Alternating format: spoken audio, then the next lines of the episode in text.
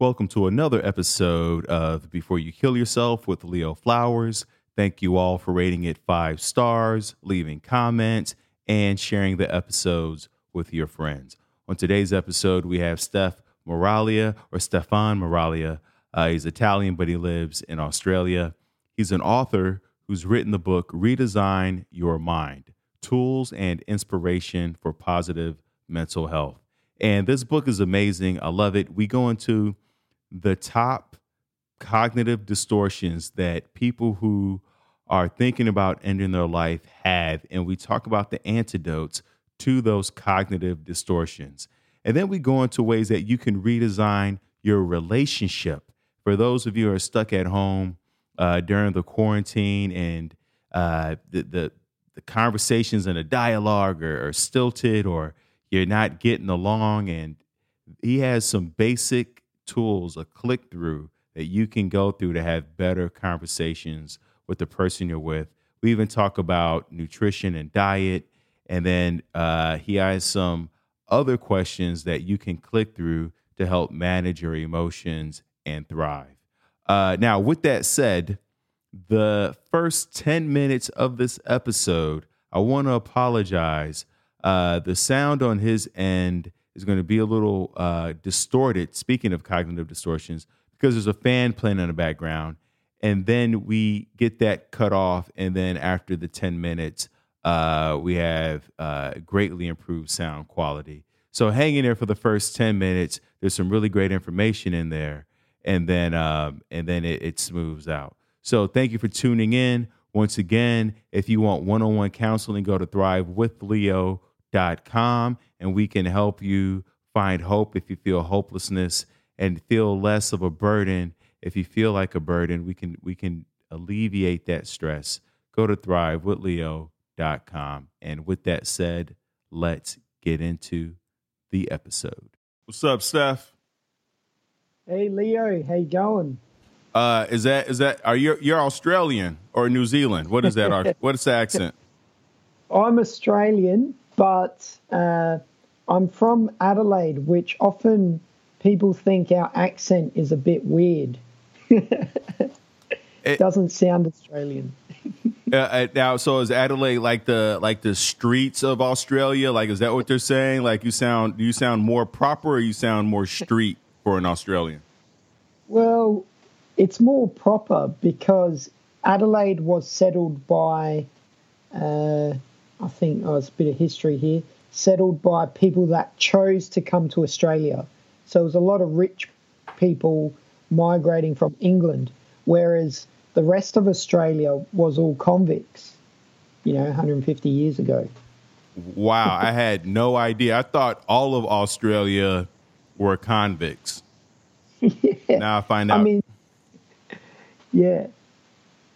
There's parts of it that um, aren't really yeah, I mean, we've still we would have had convicts here too, but now it's mainly settled. And I think Adelaide is one of the is the name of the queen at the time, or something like that. So we're a little bit more um, slow here and a little bit less progressive because of all of that history, I believe. So um, yeah, we're not as I guess modern as um, Sydney and Melbourne and that's why they kind of joke about Adelaide being a bit slow and behind the times. And a little history lesson, you know, Australia is on my list of uh, continent. I mean, it's on every list of continents, but I've my goal is to hit all seven continents, and I have Australia and Antarctica left. So now I want to go visit Adelaide because that's one of the places that I don't hear people talk much about. Yeah, yeah, it's an awesome city. Um, and that's that's right. When you're a traveller, you want to see the places that not everyone sees. And um, I mean, from a flight perspective, it's only a, a one-hour flight from Melbourne or Sydney. So um, yeah, it's pretty cool. It's pretty cool. well, Steph, I'm I'm excited to have you on a podcast today because you have written this incredible book called "Redesign Your Mind." Tools and inspiration for positive mental health, which is to help people around the world uh, with their depression and anxiety. Can Can you give us a little bit of, of a backstory as uh, as to what led you to writing this book? Yeah, sure. So when I was in my twenties, um, I experienced a, a lot of anxiety, and eventually led to depression as well. And I found that reading books really helped me on my journey. And a lot of there's a lot of good books out there, books with good tools, and then there's books with good stories. And I found there wasn't really something that combined the two and said, hey, I'm just a normal guy and these are the challenges I had. And I've tried a lot of tools and a lot of different methods. Here's the ones that worked for me. And here's some extra ones that I developed. And um, yeah, just really tying that in as a general, as a young person, not some psychologist writing a book that says, oh, this is what I've seen in my patients over the years. It's, hey, this is a real story that someone can relate to and share those um, bumpy times. And um, I've heard that, you know, it's very raw, my book, especially at the start. So, yeah, it just gets people um, understanding that they're not alone and that they're not broken and um, something they can really relate to.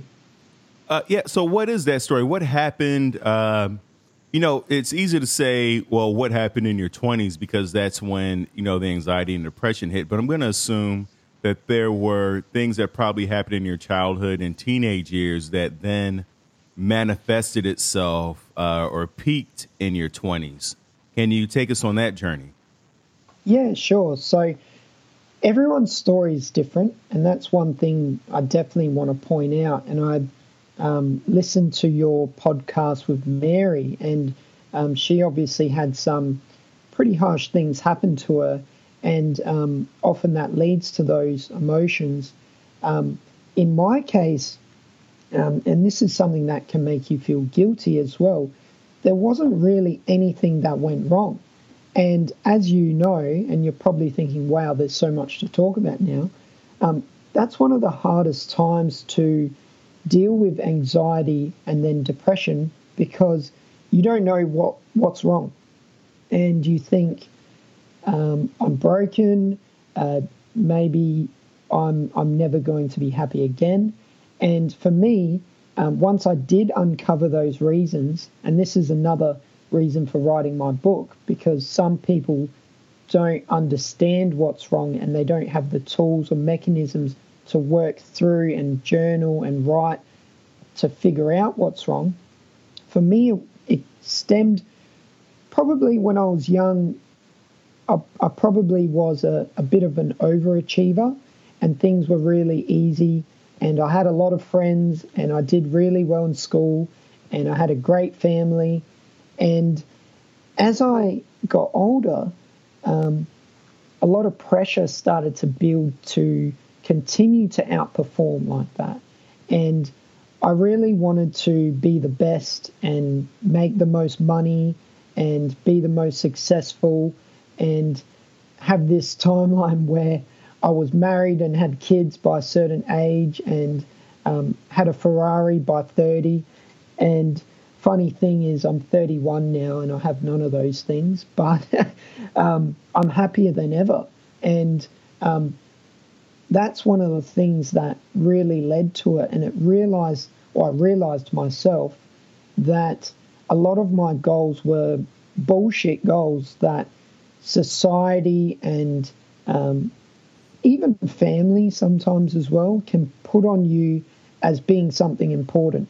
And ultimately, one of the things I talk about in the book is the only thing that really matters I guess now with everything going on with coronavirus, your health is important too.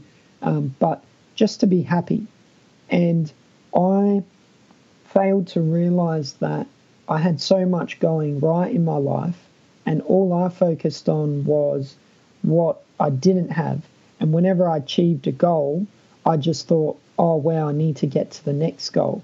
And um, I'll wrap this up quickly now so we can keep talking. But um, I did experience some challenges in my 20s and kind of got lost a bit. Um, you know, I was doing really well in my, my job and making a lot of money in finance. And I said, this has no meaning. Like, I'm making more money. I'm 23 and I'm making so much money, um, but I don't feel fulfilled. And I need to go off and start my own business because having my business will give me fulfillment, I thought.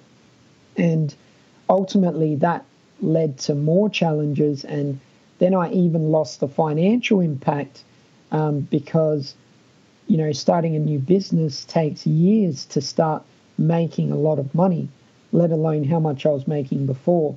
And that's where that anxiety and fear of failure really started to take over. Fear of failure is is a uh, uh, quick question: Is a window open?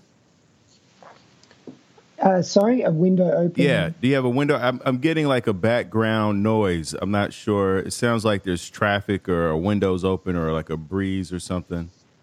No, it could be my fan. I'll try and. Oh, does that sound better? That's like not. Oh not my fan, god! Fan on my computer. oh yeah. But does that sound better now? that, that is a thousand percent better. That is okay. a thousand percent okay. better. All right, but we'll, right, we'll, we'll keep all that in, and then I'll just uh, I'll make a note at the pre. I was like, yeah, I was like, I see he has headphones in. At, at the, I don't see any wind blowing from the curtains. I'm like trying to pick up all these uh, cues from the video. Um, so uh, you know, interesting that you say you talk about like finances and fulfillment because so many people who struggle financially do think that once they make so much money that they're going to be happy, or once they get to a certain place they'll be happy. And and guest after guest has talked about how that just isn't the case. Whether you're making a couple hundred thousand or a few million, uh, finances uh, aren't the source of happiness. Now, lack of finances could be the source of distress and and uh, and uh, uh, you know uh, uh, unha- unhappiness, but uh, is definitely not the source of uh, not the so- sole source of, of happiness. But it is good to have your needs met. Definitely. Uh, yeah, and just touching on that, um, it's it's proven in there's a lot of studies that if you make around ninety thousand dollars per person, which I understand that's hard to to make in in um, a lot of places as well, but ninety thousand dollars is like the peak of um, happiness, and once you go over that amount, there's no the incremental increase in dollars doesn't increase your happiness by the same amount. So you're getting this diminishing return. So that's why, um, for me, it really made sense that, you know, trying to make more than that, I thought it would bring more happiness, but it didn't. And to tie that in with just, um, I guess, a relatable story, think of all the rich and famous people out there. Um, rich people don't drive around with a big smile on their face like they're they're the happiest people around. Um, in Australia, um, our richest man is um, James Packer, and you may know him because he was dating Mariah Carey for a while, and um, he was engaged to her, I think. Don't quote me on that, but um, he went through depression, and um, yeah, it was all through the papers and everything that he was depressed. And here's a guy that's Australia's richest man with um, Mariah Carey on his arm and really struggling. And that's why I feel a lot of anxiety and depression comes from this pressure that you should be okay, that you've got a lot of good things going in your life and you you feel guilty that you should not be feeling, you know, a little depressed for, for no reason. Um, and that's where money kind of is that illusion that we feel um, guilty when we've got heaps of it, but we're not feeling happy. Absolutely, and and so let's get into the book because, like you said, there you you read so many books and and and stories that they were either great stories but without the tools, or books with great tools without the stories, and you combine the two what were uh, you know run us through some of the tools that that you use to combat your depression and uh, anxiety? Yeah, cool. So I've got a checklist at the end of the book that talks about all the things you can do, and you can tick them off, and you can tick them off again and again, obviously.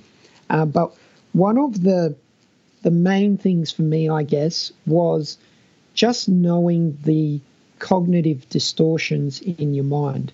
So you may may have read this in another book or online. Basically, a cognitive distortion is something in your thinking that is broken.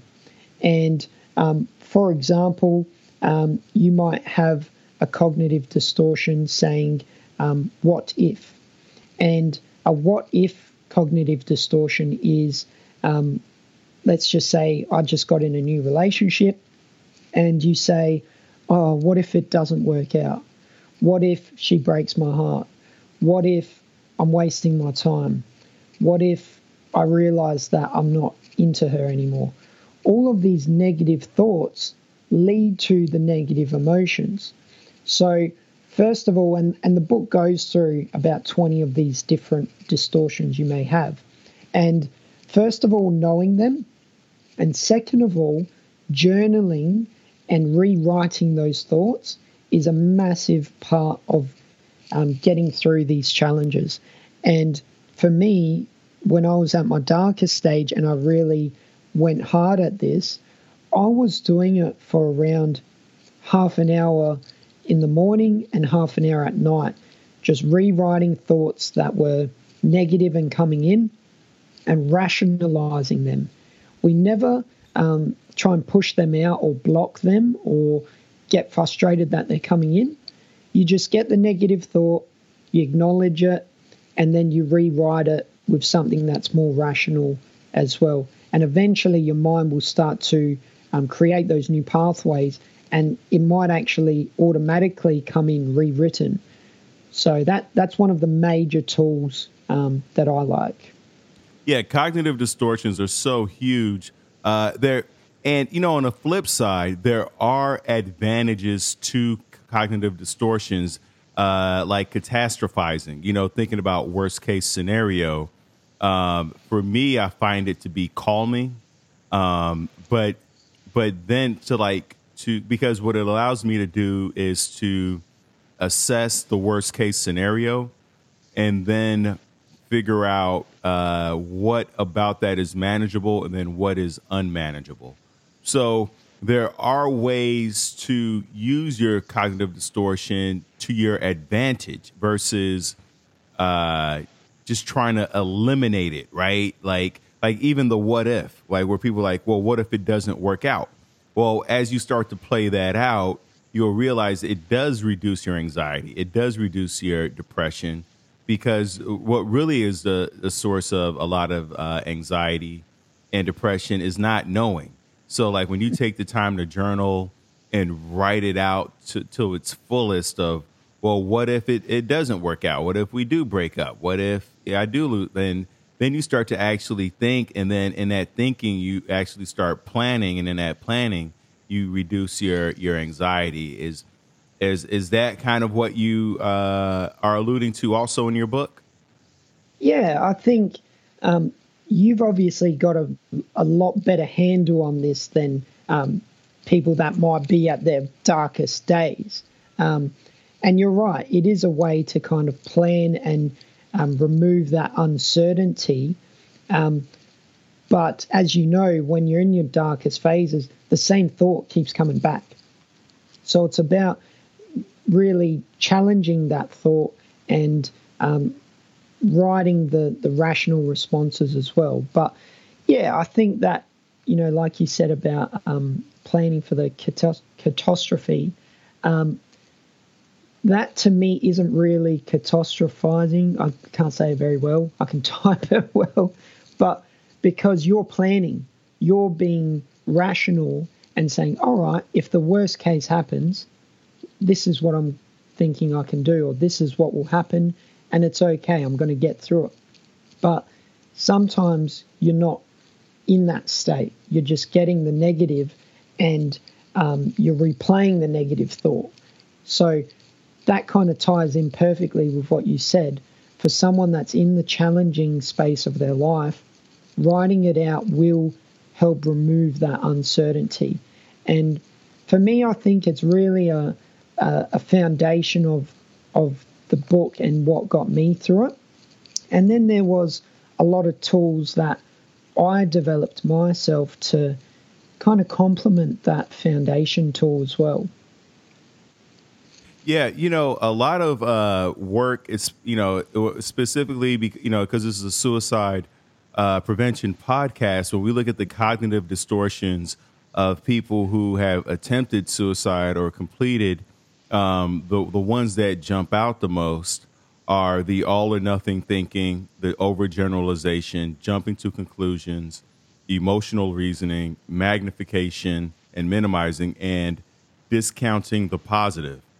And mm. and so one of the the big ones, you know, we talked about this in a previous episode about on uh, the myth myth myths. I can't say that word of suicide, um, where we talked about hopelessness and hopelessness is not that things won't get better, uh, or it's not that things will get worse. It's the belief that things won't get better. So that cognitive distortion is that uh, whatever's happening now, whatever we're experiencing now, is a fixed state and nothing changes, and we don't change, and we can't evolve, and we can't get better. And that's a huge cognitive distortion.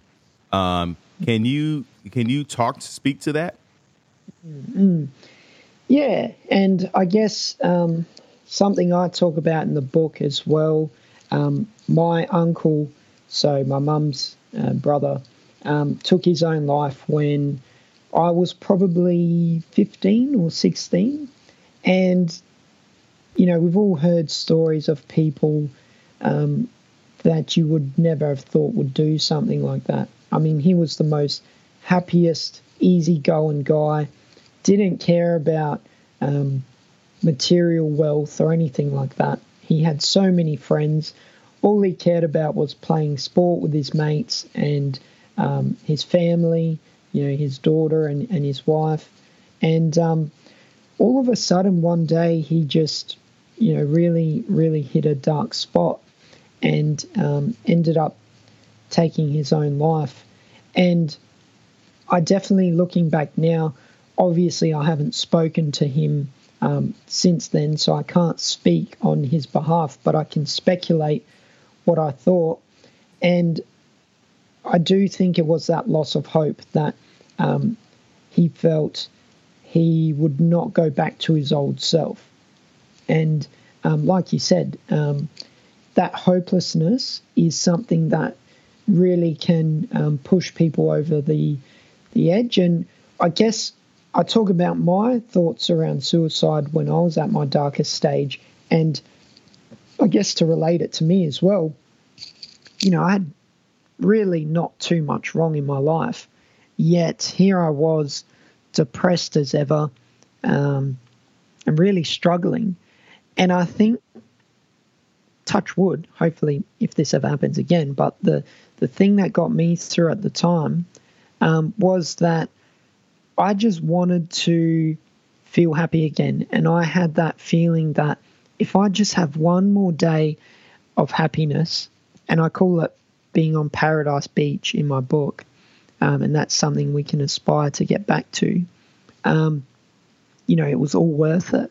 And I understand that people that do attempt or, um, you know, have, have gone that far, often it's it's not having hope. And for me, you really got to find something to have hope for. And for me, it was just one day of, of happiness sitting on a beach um, with the sun uh, out and, and hanging with friends. And and I, I got that when I um, went to Europe a year later. I sat on a beach and I thought, wow, like I'm, I'm here.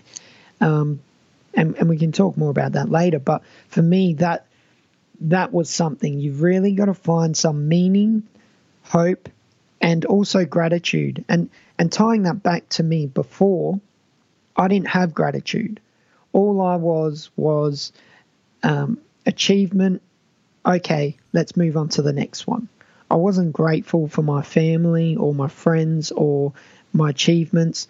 All I was about was, yeah, this is this is expected. You know, I'm I'm smart. I should be kicking goals, and um, I didn't really appreciate or um, show gratitude for for how good things really were. And I think if you're in one of those dark spots, if you can find anything to be grateful for, and and for me, one thing I was saying was, um, okay, I was grateful for my family, but I was really grateful for my dad, and having someone there that um, really was was strong and um, you know really helped me through it, and that was something that was enough to get me through it. So, you know, I understand some people might not have family or um, you know things like that, but if you can find a reason um, to show gratitude and a reason to look forward, I think it will go a long way to to getting you up and moving um, in the right direction. Absolutely. Uh, so much of the research shows that showing gratitude does one to a few things. One, it keeps you focused on today and the present moment. You know, to really think about how you feel, what you're grateful for for at this moment. And it doesn't. And I think people. I often hear people say, "Well, I've run out of things to be grateful for." Mm. And I think that a lot of times is because the gratitude is focused on what we've received. Like, oh, I'm grateful that it's a sunny day. I'm grateful uh, that I woke up this morning. I'm grateful uh, that I, I I feel good. I'm, I'm, grateful that I talked to my mom. It's all I, I, I. It's very self oriented. However, if you expand your gratitude to your neighborhood. I'm grateful that I live in a peaceful neighborhood. I'm grateful that our government uh, is handling this quarantine crisis. I'm grateful that um, that there are bridges uh, being built between countries. I'm grateful that you know uh, kids get to come home to their parents. Like the gratitude doesn't just have to be about you and what you're going through. You could expand that to being grateful for other positive moments that other people are experiencing. I'm, I'm grateful that somebody's working on a vaccine. Like there's so many things to be grateful for. There's a it's a limitless supply. It's an infinite sea of possibility in terms of what we can be grateful for. So I, I think that once we start to expand that scope of gratitude, we'll, we'll find that we'll, uh, every day you'll, you know, I'm grateful somebody invented electricity. Like that's such a crazy thing to have. But, you know, without electricity, you know, you and I aren't having this conversation with me in San Diego, you in um, uh, Adelaide, Adelaide, right? and like, there, there's just so many things uh, to, to be grateful for. And also, you know, to tie into your, your point about um, things to look forward to, you know that's the thing that gives you gives us hope.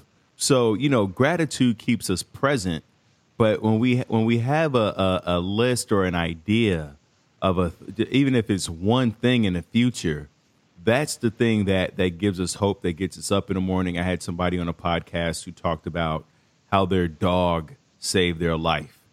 And you know when you're thinking about having to take care of your dog and and I remember she was on a precipice of ending her life, and then she thought, "Who's going to take care of my dog?"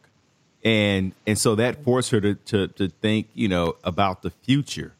And uh, and so you know she's still with us, thank God, uh, because she she thought about someone else and something else. Um, so yeah, long term planning and being grateful those those are the two things that uh, that that can help anchor us uh, to a new tomorrow. Um, Can I add one, yeah, go one ahead, thing Steph. quickly yeah, to that? Absolutely. Yeah, so another massively influential book for me was um, Man's Search for Meaning by Viktor E. Frankl. And basically, he talks about um, during the Holocaust, he was a he was a psychiatrist or psychologist, one of them, and he turned his work into the study of people in the concentration camps where he was locked up. And he realized that those that could find meaning would get through the toughest things. And those that lost their meaning or didn't have one um, didn't survive. Because obviously, so many people, um, obviously, the ones that were executed, it doesn't matter how you think, but in terms of those going to work every day in the concentration camps, um, some were able to survive and some weren't. And um, he concluded that in our day to day lives, if we can find meaning, that will really create purpose and get us through. And for that person you talked about before, her meaning became, you know, being having that relationship with her dog and being there for her dog. That became her meaning. And um, for me, my meaning became about living life to the fullest and sharing good times with family and friends. Um, and, and also helping improve the world um, through my book and, and whatever else I can do. So, yeah, I think those things tied in with what you mentioned earlier. So, meaning, hope, and gratitude are really going to get you a long way. Absolutely. I read that book, Man Search for Meaning, and I, I you know, because I coach clients also, I do one on one coaching. And it's one of the books that I am always prescribing to my clients. And it's, I hear, I get the same feedback is that it's kind of challenging to read because you, you know, because he's been through so much and he had to give up so much. But at the same time, they feel uh, inspired and energized and motivated by him because he lost so much and still in in the darkest uh, of times found meaning and a purpose and and found hope and found a way to get out of bed every morning and, and keep living and keep fighting and not just trying to get by but he but he still was like engaged mentally and and and playing at angles and strategizing and finding ways to cope and uh, yeah. and so it's a very thin book, and I encourage anybody who listens to this podcast regularly, if you have not read that book, to read that book. I, have underlined and highlighted so many parts in that book, and it's something that um, I would always go back to. Like I said, it's a very thin, uh, quick read, but very powerful and impactful. So, uh, yeah, I double down on that one. Yeah, good stuff. Um, can we? I want to get back into the cognitive distortions. I'd like to cover like two more uh, hmm. because mm. there's so many listeners out there who uh, are struggling with. I mean, myself included. Uh, can we can we address the all or nothing thinking? yeah, for sure. And um, I do want to preface this with we we may never get to the time where it's like we've got no cognitive distortions anymore. I'm I'm fixed. I'm all good. it's it's something you continuously um, will work on, and you may not need to work on it much. I mean, I, I haven't rewritten my thoughts for probably a month now, um, even with all these challenges going on. Um, but something might happen in your life, and then you really need to acknowledge it. So the all or nothing definitely ties in with my type of personality. And again, mentioning that I was an overachiever, um, fear of failure.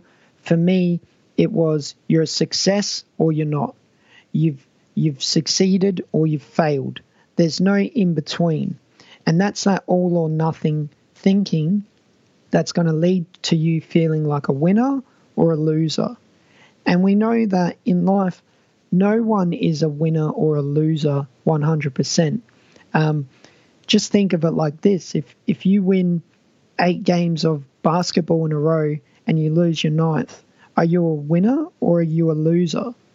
And if you reversing that as well, if you um, try and make the team eight, eight times, you try and make the basketball team and you fail each time, and you're not good enough, and they say all these excuses, but the ninth time you make it, does that mean you were a failure that whole time and you were failing each time?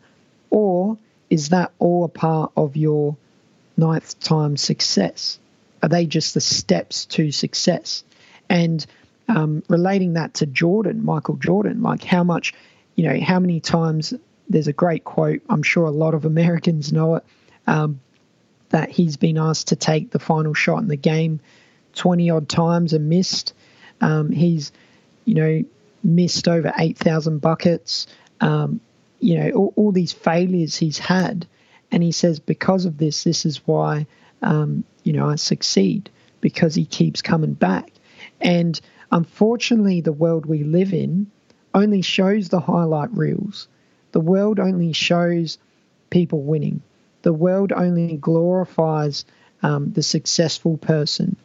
And unfortunately, or not unfortunately, the thing is, those successful people have spent years and years of hard work and failure and getting spat on and kicked and, and you know told you're not good enough and failing before they get to that success.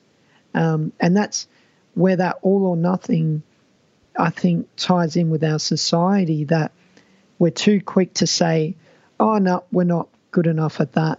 I've failed. Um, and, and we conclude that we are a success or failure. And that's, that's how I use the all or nothing thinking and, and reword that now to say that, well, hang on a sec, like, was this a total failure or were there some good things that happened?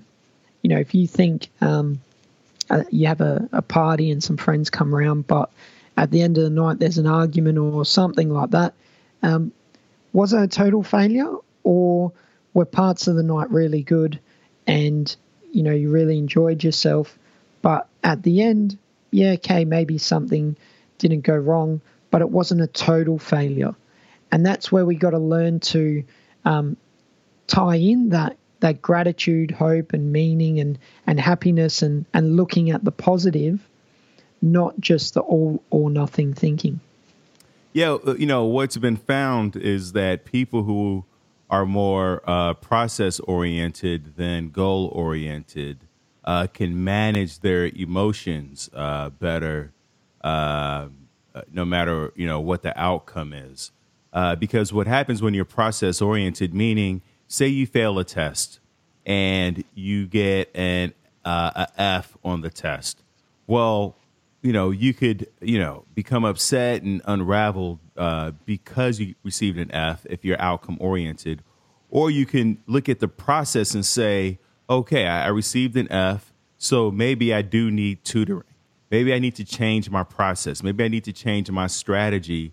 Maybe I need to, you know, instead of asking uh, instead of not asking any questions in class, I need to ask a question. I need to ask three questions in every class, or maybe I need to read the, the chapter before uh, you know the class starts, or review my notes before bed. Whatever it is, but you, you instead of looking at the outcome, you look at the strategy. Even in something as small as like you you set up uh, an appointment with friends and uh, they flake on you. Uh, you could look at all oh, my friends uh, flaked on me and became upset, or you could look at the strategy in which, uh, you know, maybe it was the time, maybe it was the day, maybe uh, it was uh, the location. There's so many uh, parts involved in uh, what has led to the outcome that as you start to look at the parts and the process and the strategy, uh, that can mitigate the the the the the, um, the cognitive distortions that can come with it. And that doesn't mean it's going to eliminate the cognitive distortions what we want to do is just become aware that we have them and then mm-hmm. pivot uh, and then you know step around it and and and, and start to plan and strategize and uh, and and not accept it as being a reality right yeah leo that um, really resonates with me and to give you my story like i talk about in the book and as i've touched on today i was all outcome based and for me in my early life, all the outcomes were great. You know, I was doing well. I had friends, I had family, I, I was making a lot of money. And maybe my processes, some of them were good, um, but really, um, it wasn't process orientated. It was all outcome orientated. And I've got a section in the book um, called Process versus Outcome Tool. And that's a tool that I've developed um, I'm sure there's probably similar ones out there, but ties in with what you were talking about there.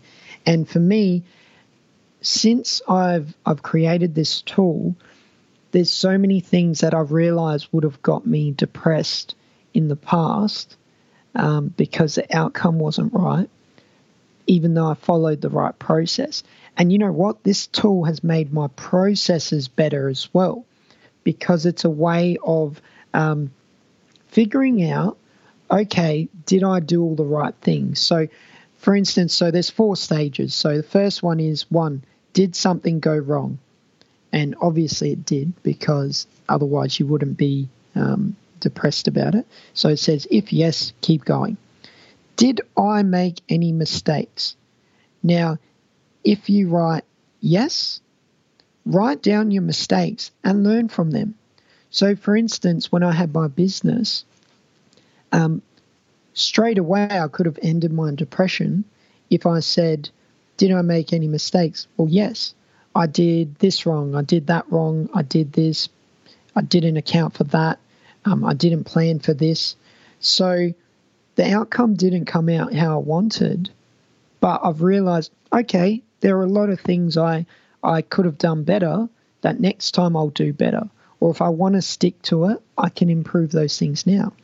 And, and if you say, no, you know what, I did everything perfect, you keep going.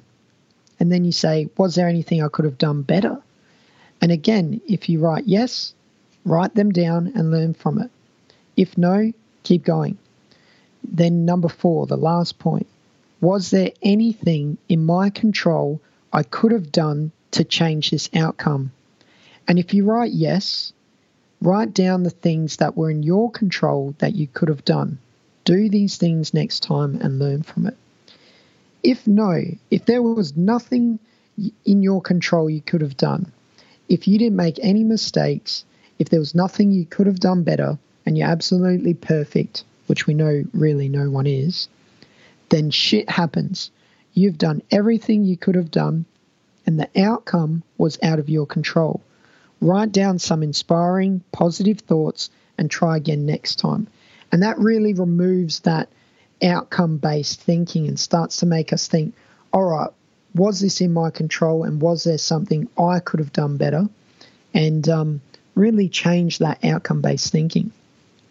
Yeah, you know, that's so important. That, you know, the, to take the time to reflect, you know, when there's a car accident, the, the, what the city does and what the state does, they immediately get in there and figure out, you know, who was at fault and, you know, uh, was it an accident or, or was it intentional, et cetera, et cetera.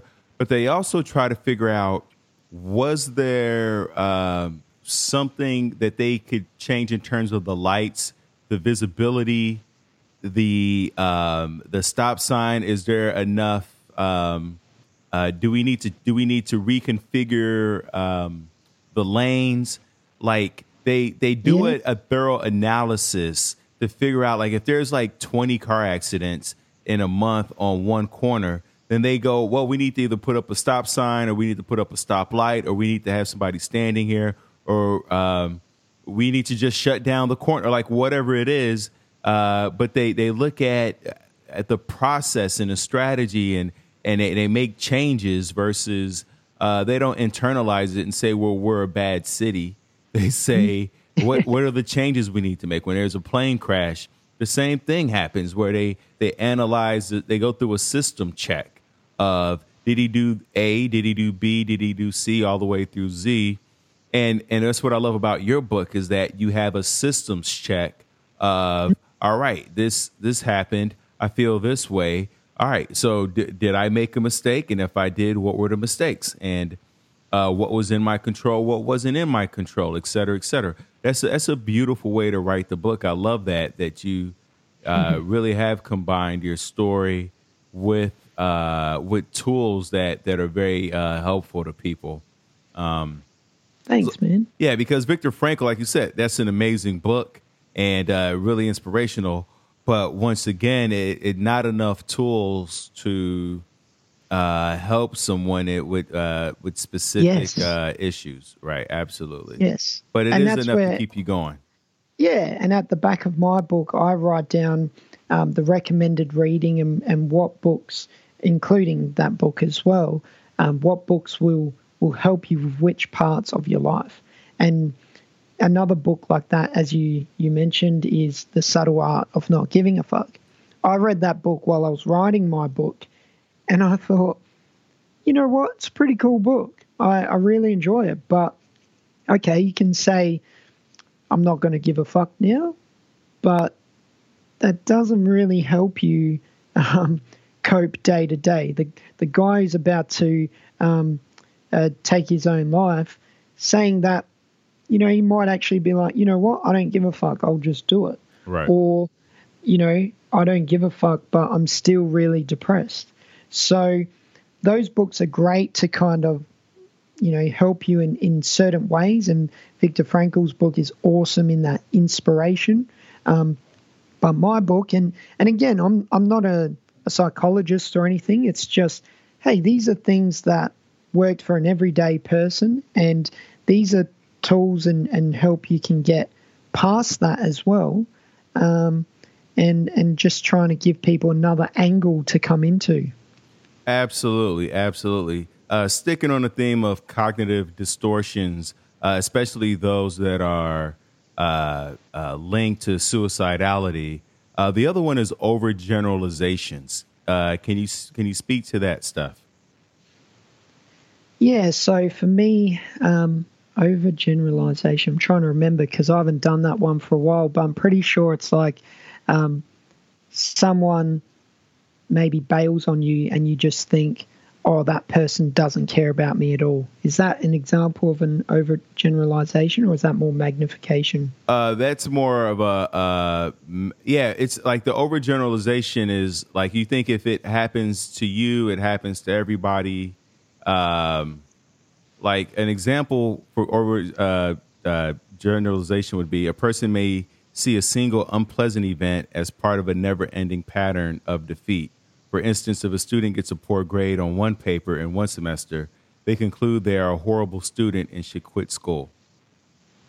Yeah, okay, all right. So um, I'm just trying to flick back to mine if I've written that as another one.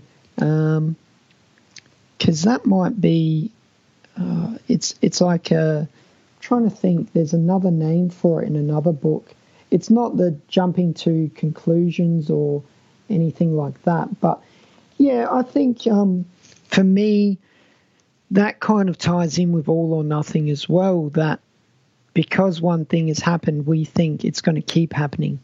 And what we really need to do with rewriting our thoughts is acknowledge that the past does not equal the future.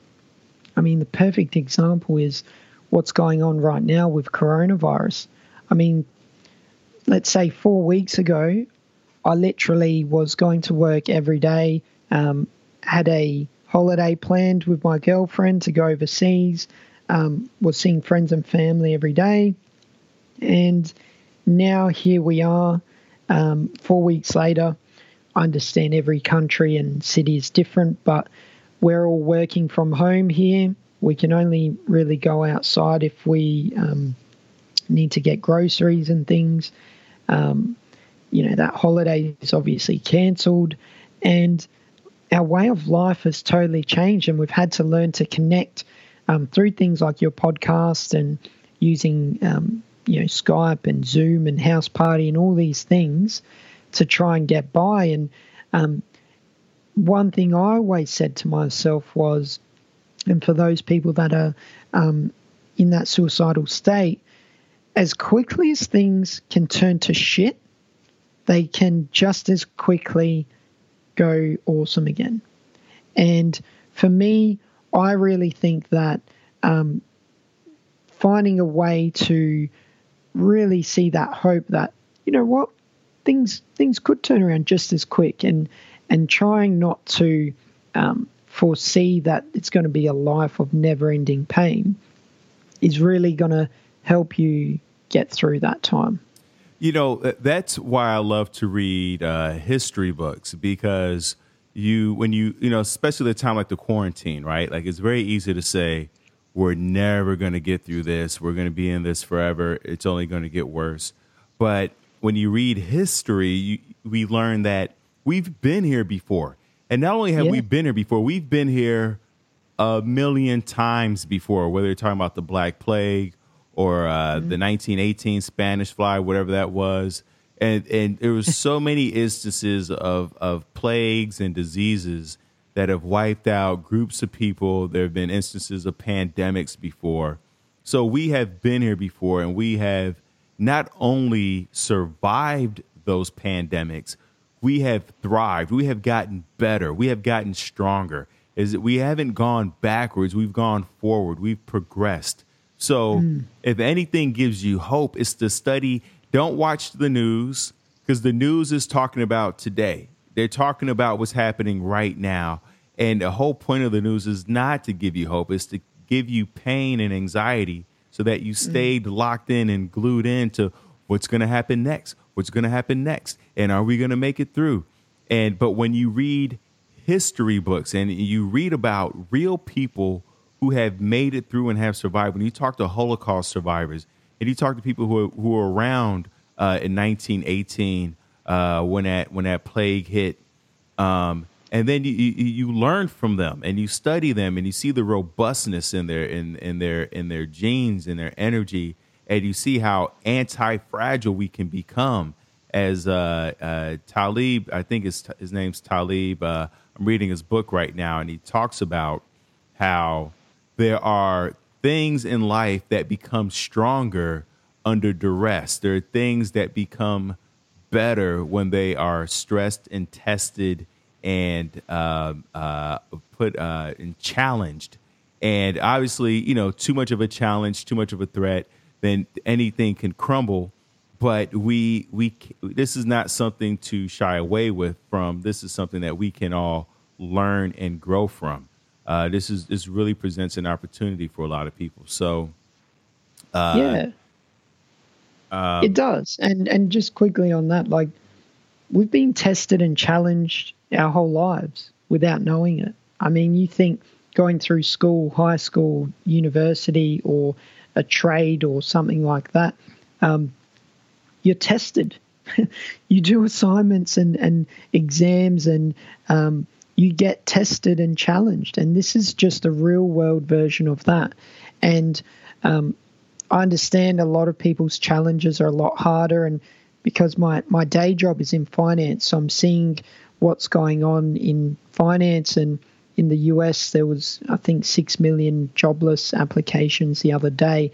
I understand that's that's tough, but we've got to find a way to to be grateful and to say like you said our government's trying our best to get through this and one thing we've seen through um, recessions and depressions and these challenges is when things turn around whether it's in a month, six months, or a year, when things turn around, things generally boom. There's such a um, demand for things to to get better, and you know what? We'll we'll probably be grateful just to walk down to the local burger shop and, and get a burger and go out for a few beers, and um, that's going to bring a lot of great positive thoughts. But we're in the trenches right now, and we just got to find that hope that things will get better and um, be grateful for the things we've got.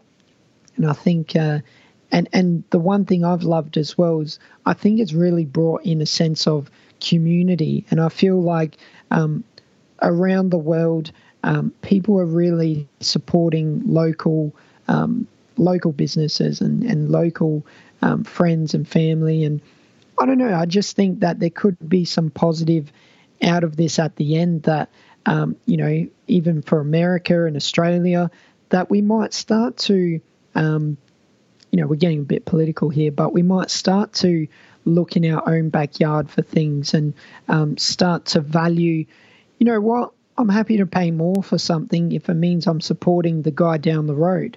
And I feel that globalization and society has drifted a bit away from that. And I'm really hoping that when this is all said and done, um, we can really support our local um, people and, and um, local communities as well.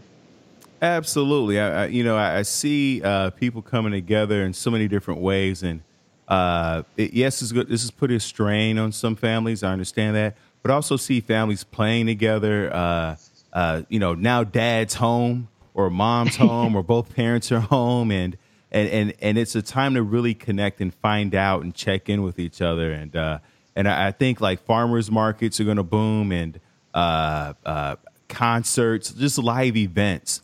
Uh, people are going to Yeah. be people are going to be so tired of being in front of their screens that the, the, the streets are going to be flooded. Like right now, the skies are clear, but uh, uh, uh, when when this is over, we're going to go right back back to uh, smoggy skies because people are going to be traveling. I'm already thinking about where I'm going to go. Like I'm gonna I'm gonna ne- definitely knock out Australia and Antarctica in like a matter of like months. Like that, I'm just uh, like there's gonna be. I'm never gonna be home. I'm gonna, I'm gonna keep a suitcase on me, passport in my pocket, like it's my driver's license. Um, so I'm, I'm excited, but uh, I want to get to the last overgeneralization. Uh, I mean, there's like you said, how many do you have listed? I've got about 15 or O- so. Okay, but I but like I said, I, I want to cover the ones that that that tie specifically uh, uh, to suicidality at, at the at the highest rate, and, and the research shows this last one also uh, discounting the positive. Uh, Can you talk to that stuff? Yeah, yeah. So that's definitely um, another big one of mine and something I'm still actively working on. And um, just going back again, you know, my life was really pretty good. Um, I was making a lot of money. I had a lot of friends. Um, you know, could do what I want. Um, traveled, had fun, but I would discount the positive. I anything good was just expected, and it wasn't really a positive. It was just something that happened. Um, easiest way to explain it is imagine you get your test results back and you find out you got 90%. I would then look at, go straight to, oh, what did I get wrong? What's the 10% I stuffed up? Or, you know, did I get jagged by the assessor? Or did some, you know, something I don't know that I want to learn? Forget about, oh, I got 90%. How good is that? Um, it was all about what was wrong and what needed to be improved. And as a, um, I guess someone that is a ambitious, driven type of person, I do always look to improve. And I understand a lot of people with um, anxious, depressive, and suicidal thoughts and situations are those really driven and, and um, ambitious type of people. Um, and for me, it was about coming back to okay, what went right? What is the positives in this? And if something's stuffed up, again, using process versus outcome tool is a good one. Um, but also, what can what are the positives we can take out of this? And for instance, you you mentioned some of them with this um, isolation and, and curfew thing we've got right now. Um, there are positives. I mean, going through my own, let's just rattle some off that come through me. The positives are I'm getting more time to rest. I'm not having to drive to and from work. Um, I get to be in the comfort of my home. I get to spend more time with my partner. Um, I'm not having to see all these new clients and be overwhelmed with work. I'm not impacting the environment as much.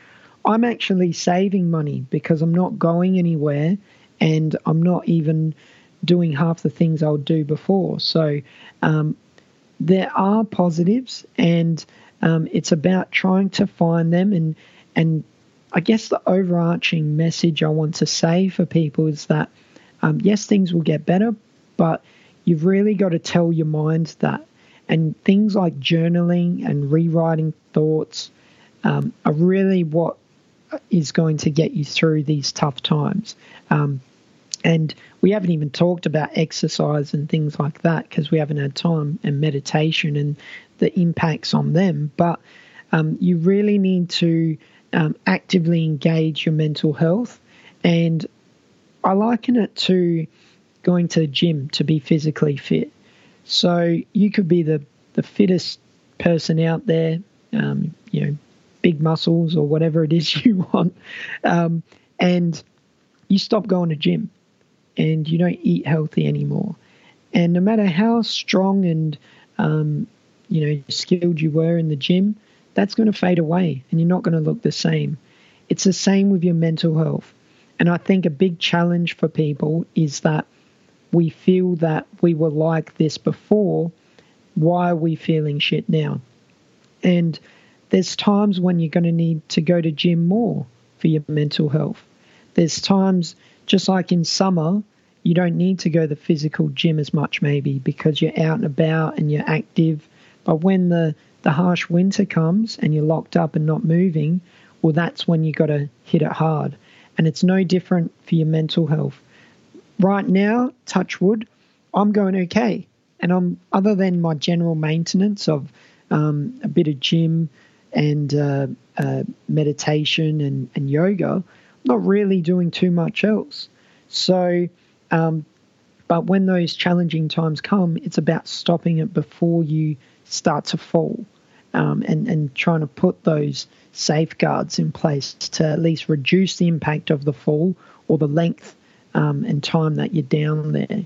So, um, and that, sorry, I fit that into the answer of discounting the positive. But yeah, you really got to search for those positives and don't leave it up to your mind.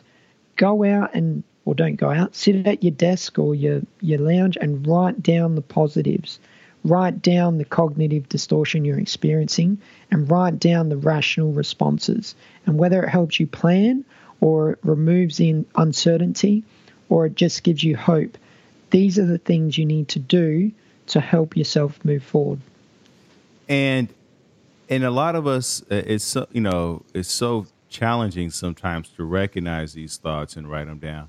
But that's the beauty of why you would go to a counselor, why you would go to a therapist, yes. why you would talk to, uh, why you would have a coach or talk to a coach. Also, why um, you would go to group therapy. There's so many free resources uh, available, whether they're in person. I mean, now everything is online. Um, I actually just signed up for an online uh, therapist at my first session on the uh, on April 12th, 13th, 6:30 a.m. in the morning.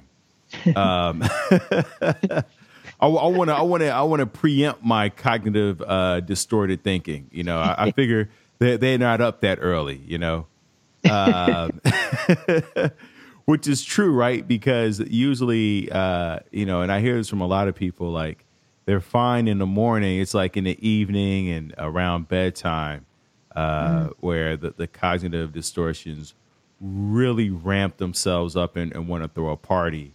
Uh, but in the morning, uh, not so much. You might well, have. Go ahead. Yeah, sorry, I'm jumping in here because I know we're running out of time. But that's that's a a, a, a part in the brain that literally I can't remember the chemicals, but that is normal, and that's where we got to know that that's okay. It's not us being broken. Um, your body in the morning is releasing a different hormone to the one at night, and the one at night can make you feel a little bit depressed because it's it's telling you to wind down. It's getting, you know, the sun starts to set, and it's no different. We're, we're basically, you know, we're, we're no different to the animals running around in Africa, kind of thing, like on safari. We are um, uh, programmed with the sun and the moon. It's it's no different. Yet we get frustrated and concerned and, and worried um, because nighttime's coming around and we feel a bit flat. But you know what? That's telling you that it's time to wind down and, and relax. And just touching on the coach thing as well, um, I talk about in the book some of that shame about having to see a psychologist or therapist. And I redefined the meaning of a therapist to a therapist or psychologist or whatever you want to call them or a coach is just a personal trainer for your mind.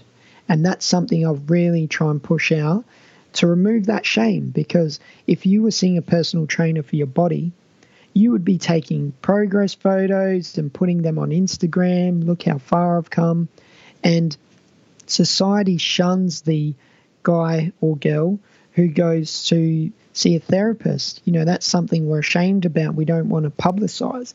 And that was another reason for writing my book to remove that shame and make sure I face my fears and um, not be shamed of having anxiety or depression. And I don't want other people um, to have that shame either. So change the meaning of things and, and look at the positives of that too. Um, you know, in chapter nine, you talk about redesigning your diet. Can you talk to us about that? Yeah. I mean, again, I'm not a um, dietitian or anything like that, but I have researched a lot. And it's really not rocket science that if you're eating a lot of sugar and high processed foods and eating sugary things before bed and not getting enough vegetables and, and fibers and things like that, um, your body and your mind is not going to feel right. There's such a mind body connection that we don't even understand fully yet. It might be another hundred years before we do. But what goes into your gut does affect your mind, and vice versa. Your mind affects your gut. And we know that through a lot of our physical symptoms for those listening. Um, for me, it was feeling, getting stomach aches and um, dizziness when, when anxious things would come about. So you really got to put the right fuels in.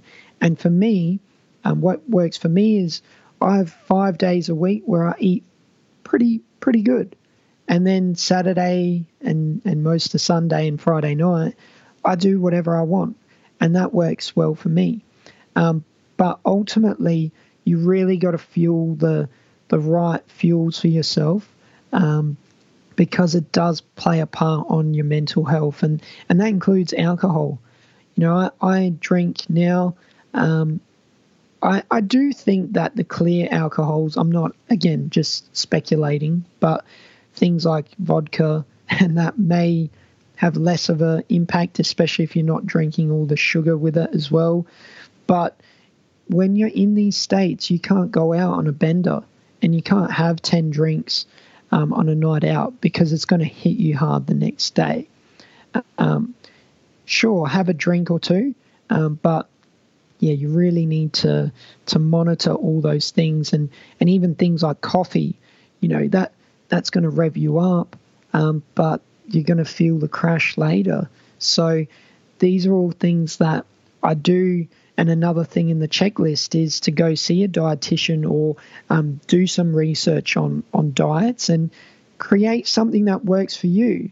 Um, you know, it can, it can be fun and it can be tasty, it, it might be a little more effort, but you're going to see the results and you're going to feel a lot better. Uh, you know, one of the things I do is uh, I intermittent fast, and mm-hmm. uh, I prescribe to a mostly plant based diet. Like my breakfast and my dinner are plant based, and then uh, if I have meat, it's usually in my lunch. Um, and what I find is that my sleep is incredible incredible.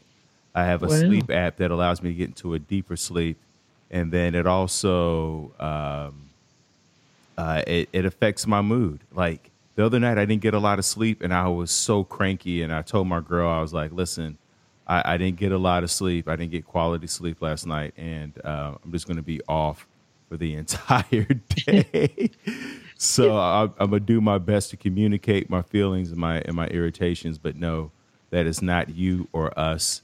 Uh, it's just I, you know, I, I didn't get enough uh, sleep the night before. So, uh, I, for me, I, the way I'm eating is just so I can uh, optimize my sleep. I'm not even thinking about sleep in terms of losing weight. I'm thinking sleep in terms of what helps me get great quality sleep and also uh, reduce inflammation in my body because mm. Uh, inflammation, as you as you alluded to earlier, not you didn't say inflammation, but you talked about the pressure that builds up uh, when uh, under expectations, right? When we're striving to be the best, when we're striving to be number one, when we're striving to have all of the things uh, that society and other people say say we should have, the Ferraris, uh, the kids, the house, the et cetera, et cetera, and there's a pressure that builds up. And, and really, when we talk about pressure, we're talking about cortisol. The, it's mm-hmm. cortisol that's lifting. It's it's it's a, uh, it, it, lifts when we don't get quality sleep, and it and it and it increases um, when we're stressed and overwhelmed and putting too many things on our plate. And so quality sleep keeps that down. But when that cortisol level r- rises, it also uh, it could feel like it could trigger inflammation in the body. Mm-hmm. But uh, a poor diet can trigger inflammation, which then can trigger cortisol. So it, it could the the the cause and effect can go either way in terms of that pressure buildup that we feel in our bodies. Uh, so the, that's another reason why the food you eat is so vital uh, to your health. And and I love that you say, go talk to a dietitian, get some blood work done, see what your body needs first before you just hop on any old diet because yes. what's healthy for one person may not be healthy for the next person. Spot on. Spot on. And uh, I don't. Do you have to go right now? Or can I ask you a, a couple yeah. more questions? No, I love it. Okay. Yeah, we'll talk all day. um, I love it. Uh, in chapter uh, uh, nine, also at the very end, you talk about summarizing the day, and I love that be, because it sounds a little different than just uh, uh, showing gratitude. Can you talk about what that what that entails? Yeah, that's something I've practiced it on quite a few people now, and I'm really proud of it. Something I've made myself, um, 100% myself. So um, I'm going to throw my girlfriend into this. Um, she's a teacher, which um, you may understand they've had some um, challenging um, times recently because they're still forced to go to work in, in Australia. And that obviously makes it very challenging um, for them going to work and having to face this disease every day potentially. And um, the way I see it, when you come home from work, often we might unload our day to our partner or our family member, and we might spend 10 or 15 minutes talking about all the negative things that happened. And after that 15 minutes, the partner might let some of their negative things out, and then that's it. Okay, let's walk away and um, start preparing dinner or something like that. And you're you're probably both feeling pretty pretty negative. So summarizing the day is a way to kind of shorten that negative part and also touch on some of the good parts of the day. And a, a, famous thing that everyone talks about is a shit sandwich. So, you know, when you're giving feedback to someone or um, something like that, you start with the good, you say the things they need to improve on or the, the shit parts, and then you finish on a positive as well. And that psychologically makes them feel a lot better, right? So it's no different for summarizing the day. And that's where I've input that mindset of let's start with, um, so there's four parts to it, four questions, and you've got five minutes each. So um, the first question you ask was, What was the best part of your day? And then they might spend one or two minutes on that. Number two, What was the most challenging part of your day? And then they'll speak about the challenging and um, you know stressful part, which usually takes a whole 15 minutes on its own. Number three, what was something that made you laugh today? And number four, what is something you are looking forward to tomorrow? And you each do that. You've got, you know, it can go for longer, but um, five to 10 minutes is all you need each. And in that 20 minutes, I guarantee, maybe not the first time because you you might not have spent your day at work or wherever you were uh, preparing for those questions, but the second day, when something funny happens, I guarantee you'll be like, oh, this might be the funniest part of my day. Um, and when something shit happens, you'll be thinking, oh, oh, this is the, the most challenging part of my day. And to relate it to what you said before, hopefully it starts to influence us to not feel and label a day as shit. I mean, even the shittest days, there might be one laugh or one positive moment. I'm thinking about um, when people have passed away or things like that. That's a shit day. But believe it or not, there's still at least one moment you might laugh or smile thinking about them or um, the memory you've got with them. So we want to start moving away from labeling.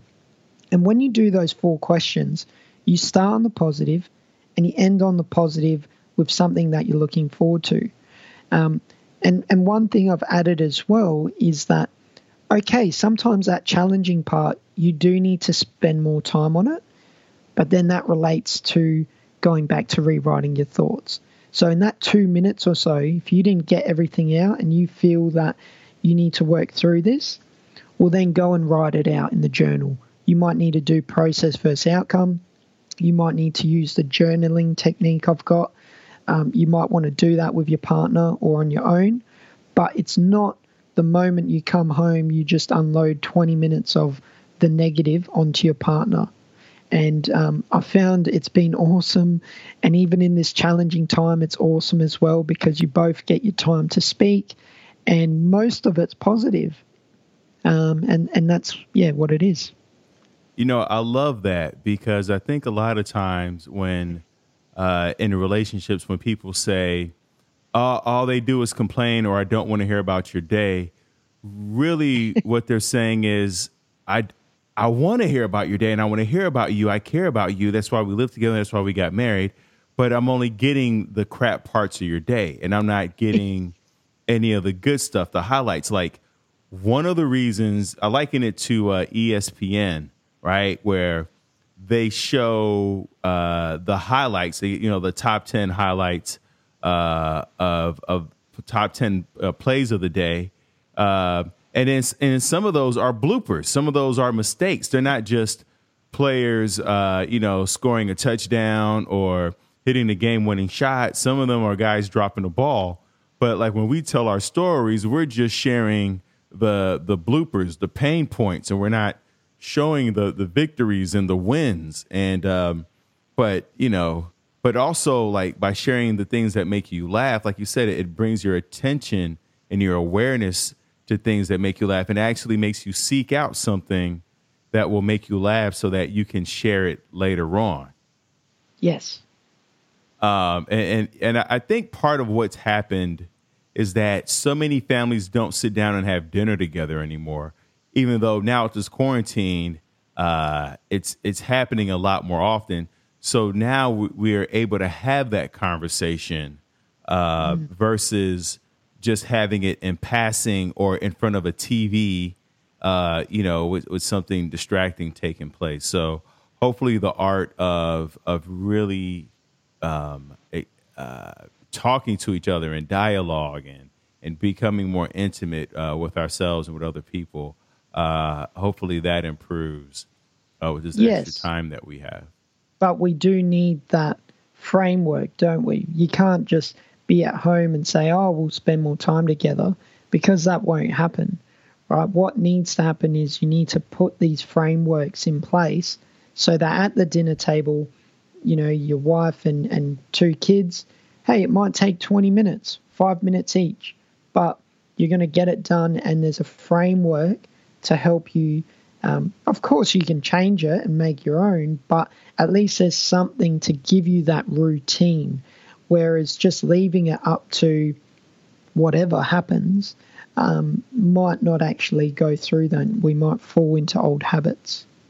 Right. And that goes back into strategy and, and systems, right? Like at being process oriented versus outcome oriented. Uh, yes. And we could have a better uh, uh, dialogue. Uh, to, to, I want to piggyback on that and look at chapter 11 where you talk about redesigning your relationships. Can, can we talk about that? Because I mean, right now, so many people are, are, you know, I'm, I'm very fortunate. Me and my girlfriend, we have great communication. We're going to online therapy, uh, and we're, we we are thriving uh, for now.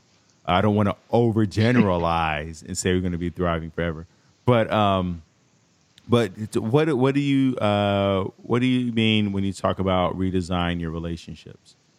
Yeah, yeah. So um, I guess relating that to my story, I'm still in the honeymoon phase with my partner. So I think we're four or five months now. So um, this isolation thing's going all right. But redesigning relationships is basically um, changing what we expect from relationships and how we behave in relationships as well.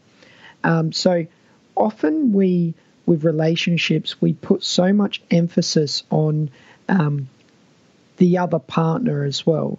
And with a relationship, um, putting our happiness in the other partner's happiness or with a friend as well. So, um, by redesigning it, really actively write down or engage your thoughts to understand what you want from that relationship.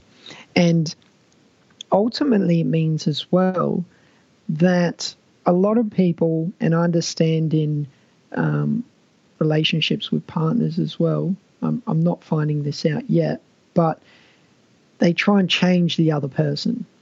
Or um, in a friendship, they might try and get the friend to do things they want to do, or um, you know they expect their friend to be there and listen to their problems, or, or always invite them to things as well. But relating it back to the partner, I say that you can't change anyone. You cannot physically or mentally change any person. And that includes, I mean, the, the Donald Trump could walk in here right now and say, you have to do this and you have to change. And he can't make me do it. I can decide to do it because what he's putting on to me, but it's still my choice. It's always your choice. And relating that to relationships, you need to understand that all you can do is change yourself. And if you're not happy with your relationship, whether it's with a partner or a family member or a friend, and that relationship is making you feel shit or you're not getting what you want out of it, or you feel like you're always giving and not getting anything back, well, really all you can do is, and this ties in with something in the book as well, change your mindset or change your environment. You either accept that that's how it is with your friend and that they're not going to change. Yes, you can try and influence them and have conversations um, and see if they want to change, but you can't make them. Or you have to go elsewhere. And, um, and unfortunately, I know this is hard when you've been with someone for a long time or with a family member, um, but you have to choose who you spend your life with. And, you know, with family members as well, there's family members and friends now that I choose to spend more time with than others, whether it's because these other people are too negative or they're uh, too much focused on things that don't resonate with me um, or their goals just don't align. Unfortunately, that's that's the harsh part we need to understand. There's no point dragging yourself through life not enjoying the company you keep. And for me, redesigning your relationships is just like taking that deep inward look into your own mind. It's also doing that with your friendships, relationships, and family members as well. Man, I I love that chapter. um, I have not read the book, but just what you're saying about, I'm gonna. I'm, i pulled it up on my Amazon right now. Uh, I just want full disclosure. I have not read the book, but I love everything that that you're saying because uh, I'm gonna purchase this. And um, but you're you're so right. Like eh, uh, one of the challenges is uh, understanding the things that make us happy, and, and one of the things I realize truly makes us happy because we talked earlier about it not being money, but it's really a, a sense of accomplishment and and and uh, and in that sense that we're moving forward or we're sticking to our guns a little bit. You know, um, there are like I said, I intermittent fast, and one of the things that makes me so happy is when I wake up the next morning and I know that uh, I stopped eating at six o'clock the night before. It's a, it's a little dope of boast, dope of boast me, dope of uh, dopamine that I get knowing that like I stuck to my intermittent fast because I don't I don't stick to the time every night. Obviously, you know I'm not a robot. Yeah. Um, yeah. And you know, there's some nights where you know we're, we're binge watching something and and so now, now I want a little ice cream later or something like that. But for the most part, uh, I, I stick to it. And when I do, it just feels good. It feels good to set a goal and to stick to it. Whether you say, uh, you know, I journal every day, and uh, the days I don't, um, you know, I, I don't, I don't necessarily beat myself up, but it doesn't feel as good as the days where I stick to the fact that uh, I journal for 20 minutes or uh, you know I meditate daily, and it feels good that I have my I have an app that keeps track of how many days in a row that I've meditated, and it just feels good. It it that's mm. those those little wins uh, that I know you also talk about in your in your book. Uh, that gives us that little boost of dopamine that makes us happy, and uh, yes. and it also at the end of the day, if I had a crappy day, uh, I just remember those little wins. I'm like, oh yeah, I you know I journaled today, I exercised, I got on my ten thousand steps. Like these little things at the end of a day helps to tuck you in at night. Spot on, bro. Spot on. In chapter twelve, you talk about how to deal with overwhelm. I, mm. Man, there are days where I feel overwhelmed, uh, and how do you how do you talk? How do you deal with that? Yeah, overwhelm is another massive influence on my life. And that, to be honest, that's probably my biggest challenge still today. And I think it's it's different for everyone what causes it. But for me, a big thing of overwhelm is time pressure and having too much to do. And the world we live in is a um, perfect incubator for overwhelm. And overwhelm um, for me is I've got a big to do list at work. Then I know when I get home, I have to go to gym, um, cook dinner, prepare for tomorrow, and somehow see my partner. And I've also got those emails at home I need to attend to as well. And now my boss has just thrown in another two meetings today out of nowhere. And that's where overwhelm um, starts to stem for me. And um, that's just an example in today's day and age, but um, for everyone, it's different. You know, I hear of people with kids, the overwhelm there of knowing you've got to look after these people and, and mouths to feed and thinking about the future and their college fund and all these things that can cause overwhelm. Um, and for me, the the best things to combat that, um, again, process versus outcome. It's been a key point today. I'm not sure, yeah, it's taken the stage, but first of all, process versus outcome. I look at myself and I look at my